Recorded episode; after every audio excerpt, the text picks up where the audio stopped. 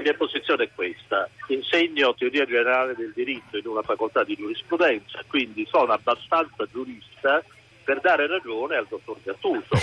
In Italia ci vuole una legge esplicita per garantire chi vuol fare obiezione di coscienza ad una legge dello Stato. E fino a qui siamo d'accordo.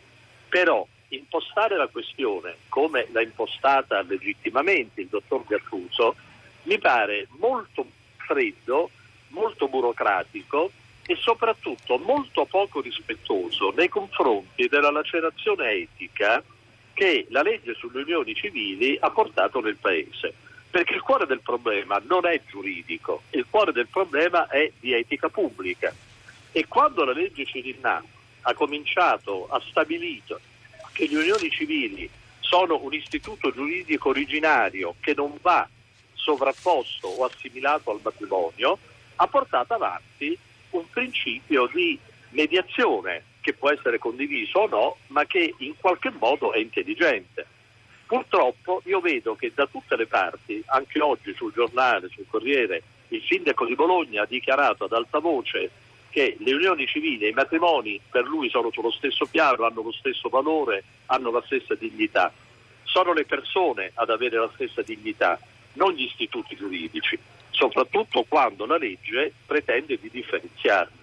Allora cerchiamo di capire che i sindaci che vogliono fare obiezione di coscienza portano avanti un sentimento che è presente nel nostro paese in maniera molto articolata e che questo sentimento, non dico che debba essere condiviso, figuriamoci, ma deve essere rispettato. Per cui non è un trucco, non è un escamotage, non è una scappatoia quella che è stata proposta, secondo la quale il sindaco può delegare un altro, un altro funzionario comunale che è favorevole alle unioni civili o che non ha questi problemi di coscienza per celebrarle. È un modo di bilanciare due posizioni conflittuali che però meritano lo stesso rispetto. Mi scusi D'Agostino, questa eh. soluzione la soddisfa o, o lei propende più, avrebbe preferito una soluzione più radicale, come pare venire fuori perlomeno dalla dichiarazione di alcuni sindaci, come i leghisti cui facevo riferimento prima, che forse auspicavano la possibilità proprio di rendere impossibile nei loro comuni celebrare le unioni civili? Credo che da giurista è assurdo che un sindaco voglia rendere impossibile la registrazione delle unioni civili nel proprio comune.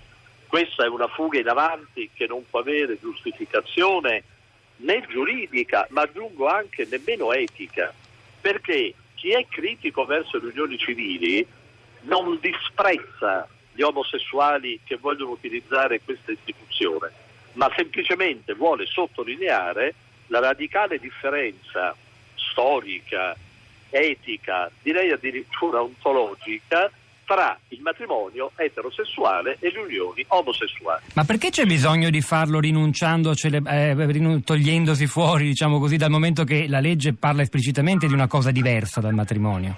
Perché da tutte le parti, e questo bisogna che con onestà intellettuale si riconosca che ho ragione, si sta portando avanti l'idea che di fatto i due istituti sono equivalenti, sono sostanzialmente la stessa cosa con un'etichetta diversa. Vorrei anch'io dire due cose.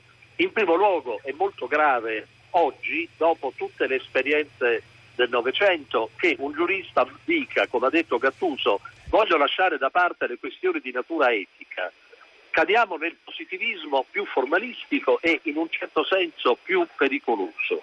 Questo è il primo punto. Secondo punto, Gattuso mi ha dato pienamente ragione quando ho sostenuto che di fatto le unioni civili si sovrappongono al matrimonio e quindi indirettamente dà ragione a tutti quei sindaci che sono turbati da, questo, da questa sovrapposizione. Ecco perché io torno ad insistere non mettiamo la questione sul piano formalmente giuridico, perché le forme giuridiche non salvano niente e nessuno.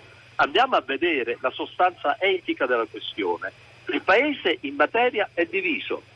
Il Parlamento legittimamente riconosce le unioni civili. Facciamo in modo che chi dissente possa, come i sindaci, possa manifestare pubblicamente il suo dissenso dissenso che peraltro in altri ambiti è pienamente rispettato. Ad esempio, mi scusi per essere più chiari. Ma per esempio abbiamo assistito alla soluzione di Henry De Luca che si opponeva alla TAV in base all'argomento che Henry De Luca manifestava una posizione di dissenso civile, nonostante che la legge italiana e i trattati internazionali avessero oramai impegnato il nostro Paese sulla costruzione della TAV. Allora non vedo perché il dissenso civile, che in alcuni ambiti è giustamente rispettato, non debba essere rispettato nel nostro caso. Eh, sentiamo Gattuso. Ultima no, questione, sì. lei ha chiesto un parallelo con la legge sull'aborto. Sì, sì, sì, sì, ecco, affrontiamo questa poi torno allora, da Gattuso. È, è, è giuridicamente assurdo affermare che i medici hanno il dovere giuridico di praticare aborto quando la stessa legge sull'aborto riconosce loro il diritto all'obiezione.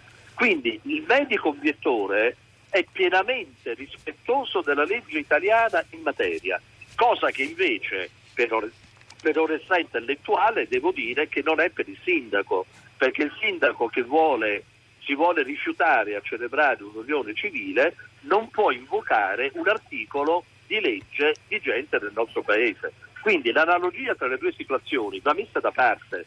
Finché rimane in vigore la legge attuale sull'aborto, dichiararsi obiettori, medici obiettori, è pienamente legale e pienamente fondato sul diritto positivo. La storia dell'obiezione di coscienza nella 194, dottor D'Agostino, è, è, molto particolare. Da diritto di una minoranza è diventato diritto di una larga maggioranza, o se non quasi un'unanimità. Io intanto vorrei eh, indurre tutti a riflettere sul fatto che se la stragrande maggioranza dei medici è contro l'aborto e lo dichiara dichiarandosi obiettore, vuol dire che il problema dell'aborto è un problema lacerante, è il più grande problema etico della modernità e non può essere semplicemente ridotto a un problema di riconoscimento dei diritti della donna, perché per il medico obiettore, accanto ai sacrosanti diritti della donna, c'è il diritto alla vita del nascituro. E ricordiamoci che questa è la posizione classica della medicina da Ippocrate fino a pochi decenni fa. Quindi, in primo luogo, non demonizziamo i medici obiettori perché salvano la dignità della medicina, fermo restando il rispetto per i medici che ritengono che praticare aborti sia deontologicamente lecito.